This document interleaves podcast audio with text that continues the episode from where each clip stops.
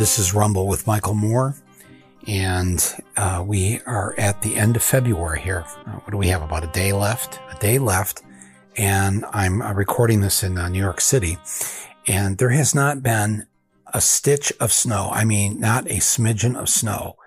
It was a year ago. This, I believe, a year ago this week was the last time it snowed.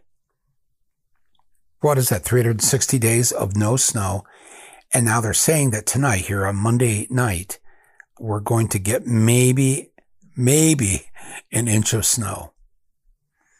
Now, a lot of people uh, here in New York, which, you know, unlike where I'm from in Michigan, uh, they don't like the snow that much. It's a, it's a big pain in the butt, I guess, getting around. I don't know why, because they have the most incredible mass transit system here. Uh, well, incredible as in incredibly great and also incredibly not great but that's for another show. Maybe I just need a New York edition for a Rumble here.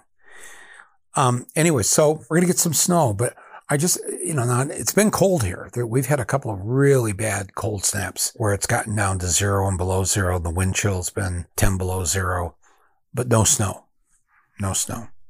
And yeah, people don't want to have to sludge through the snow and all of this. But I just, you know, every time somebody says to me, it's kind of cool though that we haven't had to deal with snow this winter. I said, yeah, really? What would you say if all of a sudden at two in the morning uh, the sun rose and it was bright and sunny outside? What would you do? If that just suddenly happened in the middle of the night, one of these nights, and the sun was up in the sky, you'd freak out. I'd freak out.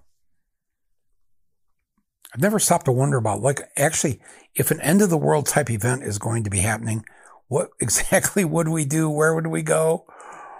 You know, would you just make your peace with whoever and, you know, have one more pint of Ben and Jerry's and then that just call it a life? I don't know. I don't know what the plan is when that happens, but I know that it is supposed to snow in the Great Lakes and New York is a Great Lake state. It shares a lake with Michigan, even though most New Yorkers have no idea that that exists.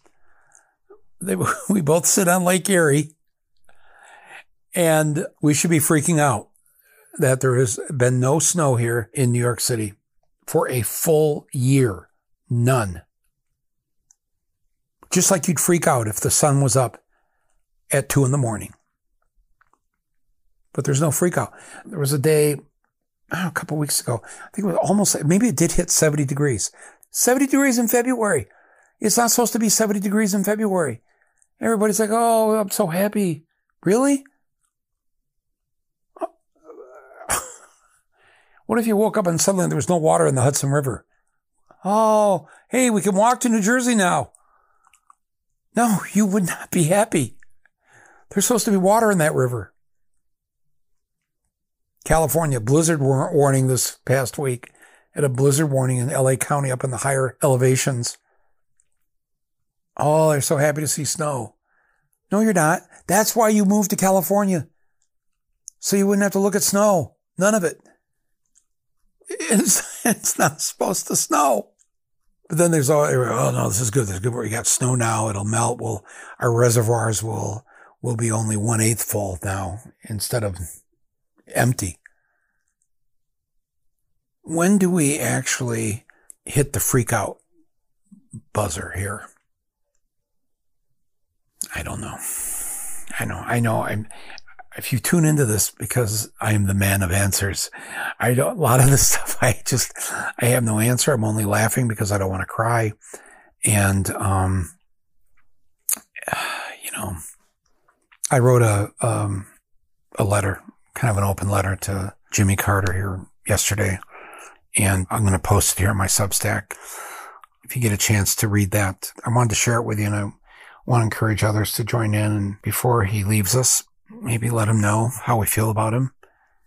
He has been much maligned over the years, but I write about the, a day and a, a night I actually I spent with him in Boston back in 2004. I first met him actually, like meet him as like a citizen. You meet him, you know, back in um, 1976. It was the night before he was elected, and he decided to make Flint, Michigan, his last stop on his campaign. So on Monday night, November 1st, 1976, uh, my sister and I and uh, a few others, we all went down to the IMA auditorium got there early. I don't think he got there till like 10 p.m. and happened to come in right where we were and got to shake his hand and thank him. I mean, we were all sort of looking forward. You have to understand 1976, we just lived through about 13 years from the assassination of John F. Kennedy in November of 63. The next year, in August of uh, 64, Lyndon Johnson essentially declares war on Vietnam, which we've talked about here before on the podcast. So we're in Vietnam, Vietnam War, big kind of really takes off, sadly, there in 64, the year after Kennedy's assassination. And then, then it just, just life just starts to get awful. The artistic response to it amongst citizens and the political response amongst young people was impressive and incredible. But during the late 60s and of course early 70s, so we had to live through then Lyndon Johnson, who no matter whatever good he did, he'll always be remembered for invading Vietnam with our troops and costing the lives of 60,000 Americans and anywhere from two to four million Southeast Asians. They've never been able to get a true count when you count all of Vietnam and Cambodia and Laos. And then, you, then we had to get through Nixon. We had to get through two terms of Nixon, the his second term was shortened because they were going to impeach him, so he decided to cut and run before they held the vote. And he was gone in the summer of 74, and then the last two years of his term was filled out by uh, the vice president. He appointed Jerry Ford from Michigan. So now that takes us up to 1976, and it's an election between um, Jerry Ford, not the incumbent because he was never elected to the presidency, and Jimmy Carter, the governor of uh, Georgia, who nobody knew. And it was going to be a close, close election, and uh, we wanted to meet him.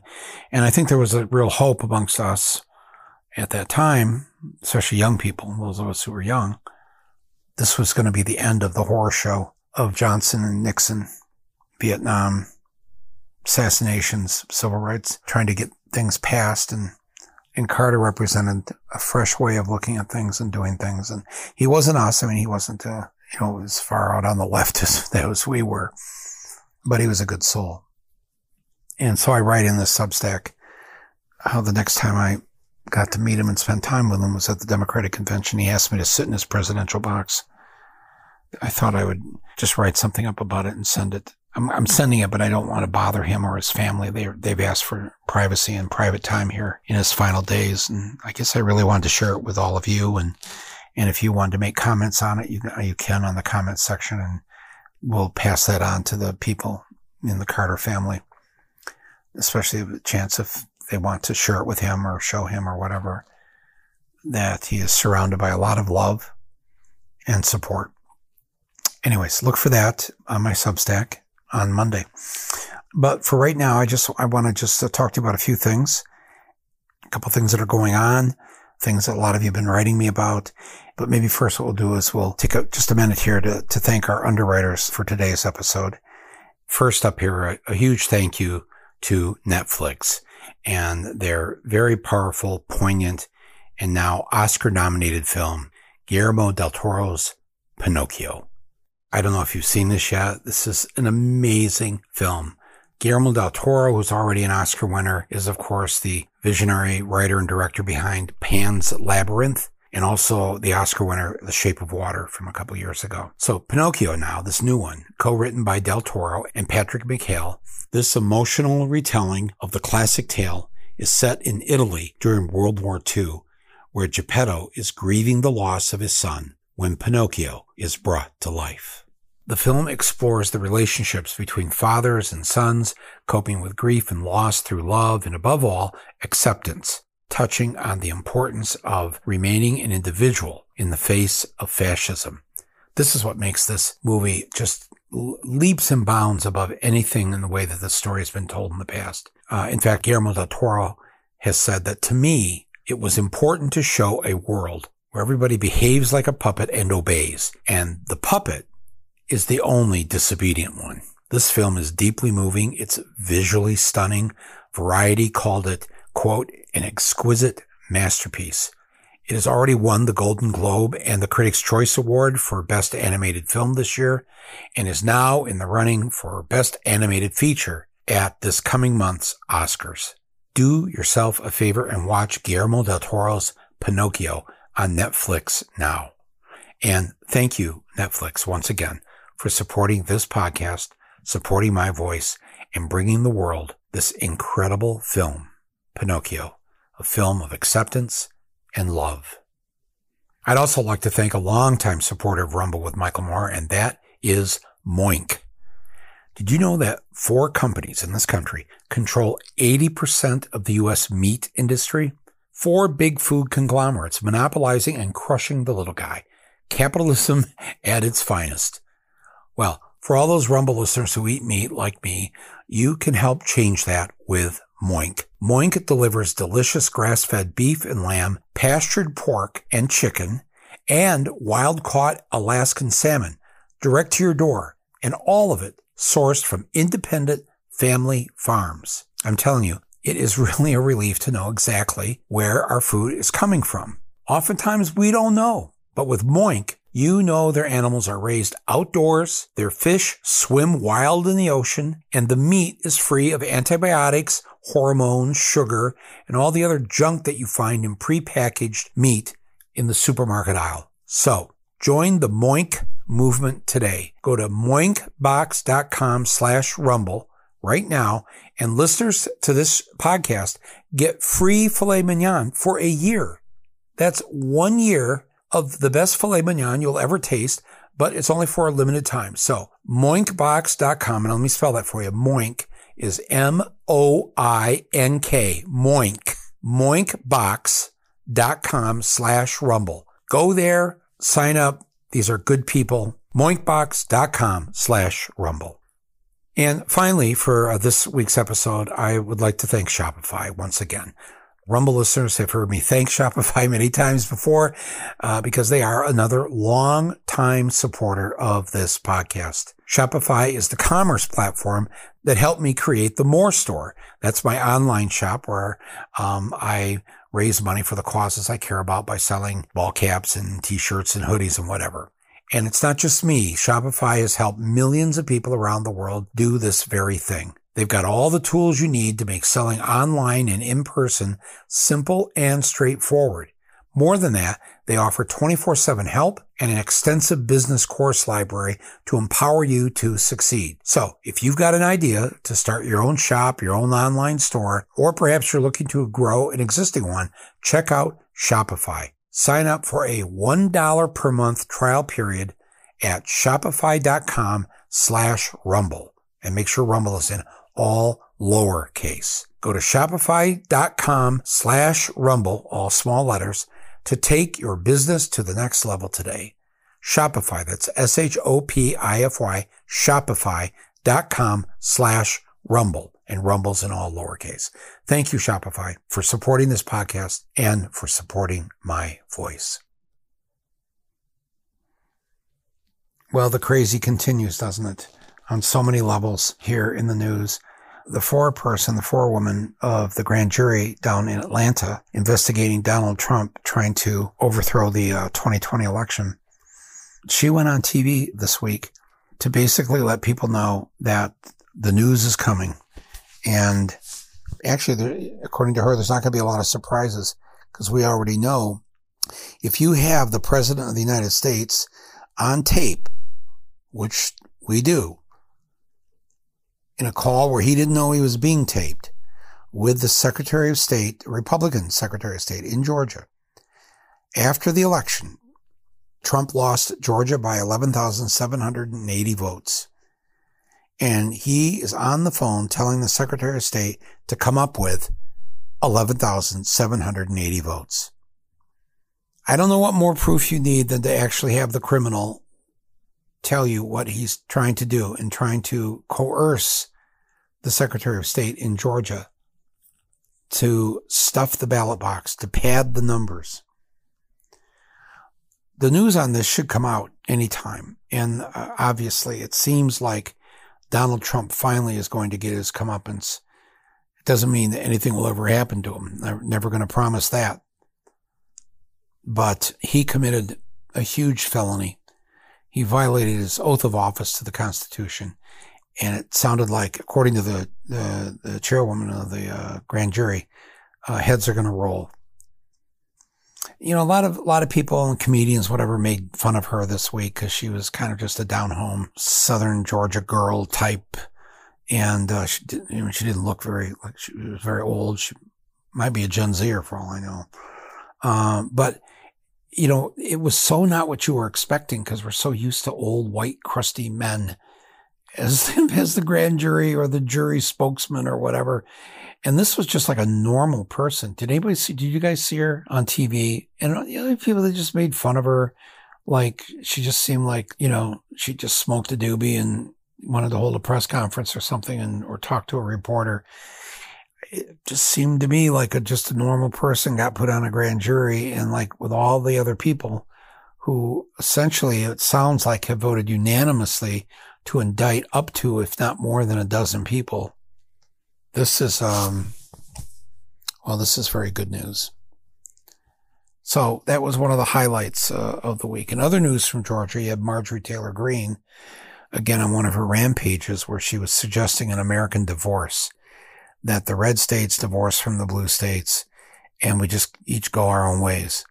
Now, as wonderful as that may sound, because my friends, right? I mean, we've all sort of made up our minds by now that we are never going to live in Florida or Texas or Alabama or Mississippi or Tennessee, you know, but as I've warned you here in the past, and as we spent all this time with our Blue Dots in a Red Sea podcast series, change is afoot in these red states. Lots of Democratic candidates are getting elected ballot proposals are being put on the on the ballots. And we've seen some amazing thing happen in places like Kentucky and Kansas and uh, Texas even. So you don't really want to write everybody off in those places, but the, her idea of us having some divorce, it's going to get harder and harder because there's so many growing blue towns and cities and areas in these red states and they're really becoming purple and they're on their way to becoming blue. And that's what's ahead of us here in the 2020s. But isn't it? I mean, she took an oath again to be in Congress to follow the Constitution, and she's calling for essentially dissolving the government of the United States of America. And I'm no, I'm sure she has a lot of support for that. Thousands, if not millions, like that idea. That's why we always have to be on guard that this kind of crap could happen at any time before we even know what's happening. I mean, just look at what Texas is trying to do with the abortion pill this week. They are hoping, and they've got this in front of a very conservative Trump judge, to make the abortion pill illegal. This is this, talking about the two step pill that, you know, women have had the right to take since it was invented and approved by the FDA. So it's about 20, 23 years old. And it's actually become the number one abortion method.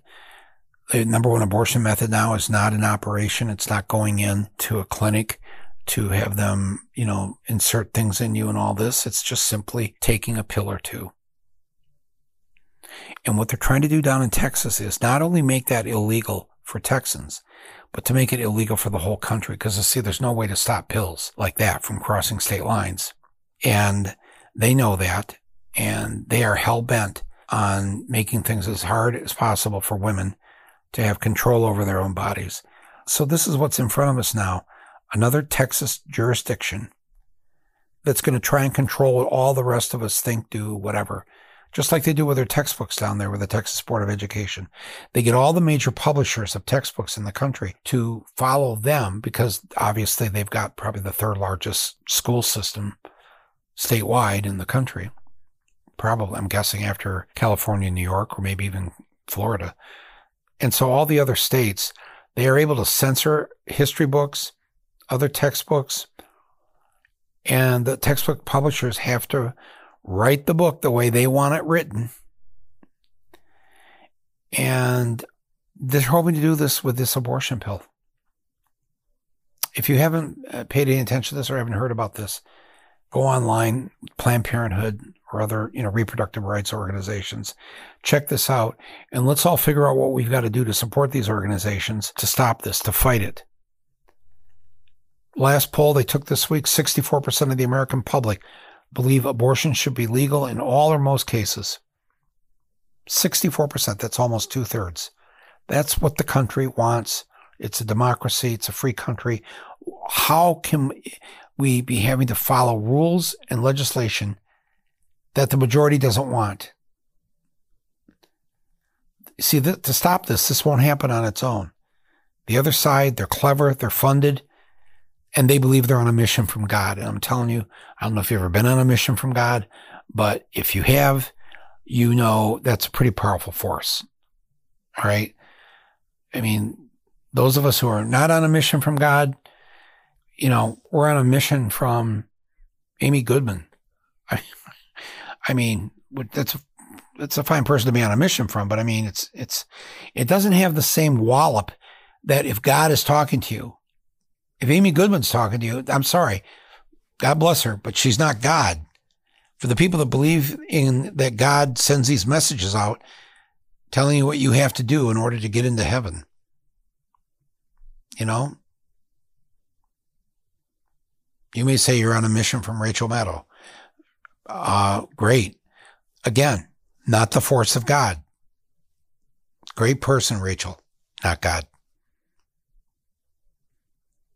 So what do we have? What do we have to fire ourselves up and to get us into being believers in what we know the truth is regarding science, regarding the equal rights for women and all that?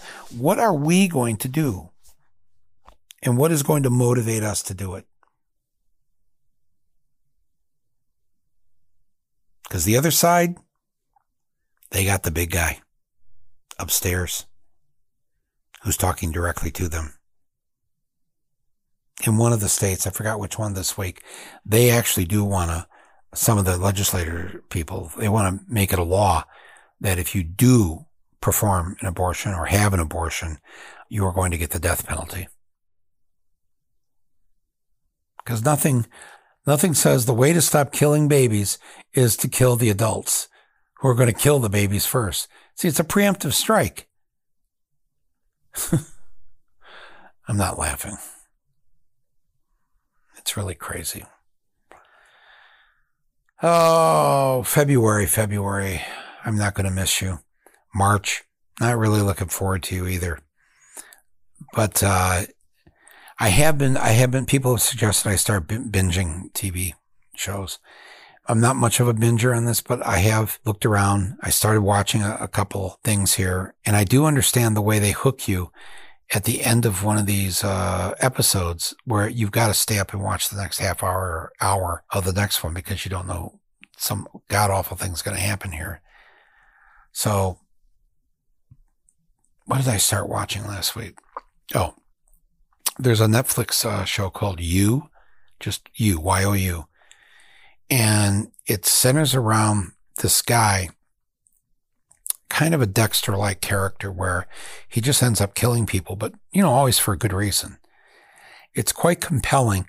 It basically, it satirizes this sort of good guy defense. Well, you know, he's such a good guy. Oh, he's a good guy. That guy's a good guy. And so the good guy in this series, if you haven't seen it, it's like in its third or fourth season now. But I had not watched it, but the good guy who's always looking out for women, trying to protect women. And, and frankly, and probably half the people he kills are people that are doing bad things, either to women or children or whatever. And so he sets himself up as the protector. And, and this satirizes this too. This is not a show that is not aware of the time in which we live. That, you know, it does not base itself on the fact that women are weak and, and defenseless and therefore they need this crazy guy who's trying to protect them. So I don't, so I'm, I'm already a, a season or so into this, into this one. Uh, there's a very funny, kind of smart, sweet comedy. Uh, one of the executive producers of it is Brett. Is it Brett? Brett Gold? Brett Goldstein? The you know the actor that's uh, Ted Lasso. You know, the guy that's always dropping the f bombs and swearing at kids, and so he's one of the executive producers of this. It's called Shrinking, and it looks like it looks like some of the other Ted Lasso people are involved in it. It's on Apple TV. It stars Harrison Ford and uh, Jason Segel, and they are shrinks. Thus, the title Shrinking. And I don't want to tell you too much of it. It's it's just a half hour show. It's on every Friday night, and they're already, I think, five or six episodes into this first season right now. But you, if you have Apple TV, if you can get it somewhere, it's smart. It's well done. It has a good message and a good, strong kind of emotional point to it, and it's very funny. It's Jason Segel, you know, forgetting Sarah Marshall, right? Harrison Ford. Whenever Harrison Ford does comedy, I love it. When this last episode I saw, Harrison Ford is getting stoned and he's known as, of course, as one of the most famous stoners in Hollywood. But here he plays kind of a, a kind of a straight laced, a little uptight doctor, psychologist. And so somebody gives him a couple of gummies and you get to see the actor Harrison Ford, who is a stoner, playing a stoner and you sit there wondering, God, did he get stoned to do the scene? But you know, really the great actors don't want to do that. They want to be in control of what the acting is. So they, they don't usually act. The ones I know, at least the ones who are stoners don't like to get stoned while they're acting. it's pretty funny. You know, I've, I've shown this clip before and I played it at least when I won the Oscar back with, uh, for Bowling for Columbine. And, um, they're cutting away to audience members, you know, so there's, you know, I'm speaking, it's the fifth night of the Iraq war. So I'm speaking out against the war in the 45 seconds I have on the stage for my acceptance speech for winning the Oscar. And so some people start to boo me. Uh, some start to cheer. You see Martin Scorsese applauding me and you see Meryl Streep applauding me and a few others. And then you see Harrison Ford has got the biggest smile on his face, like he is so friggin' high and enjoying the cacophony of sounds all around him of people cheering, people booing, whatever. But anyways, this it's I like this I like this uh, show uh, Shrinking. You know, I mentioned here one of the underwriters for this episode is Netflix and their um, Pinocchio movie made by, you know, there's these three great Mexican directors. Uh, we've seen a lot of their films from uh, Gravity to uh, Birdman uh, and Pinocchio here this year. Del Toro, and Iñárritu. They make such great movies. I love these guys. They're really, really incredible filmmakers.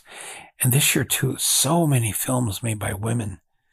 Uh, I have a theater uh, that I run, a nonprofit in Michigan, and uh, we're showing Women Talking this week. Women Talking is a film by Sarah Polley, and it's up for Best Picture uh, this year, actually.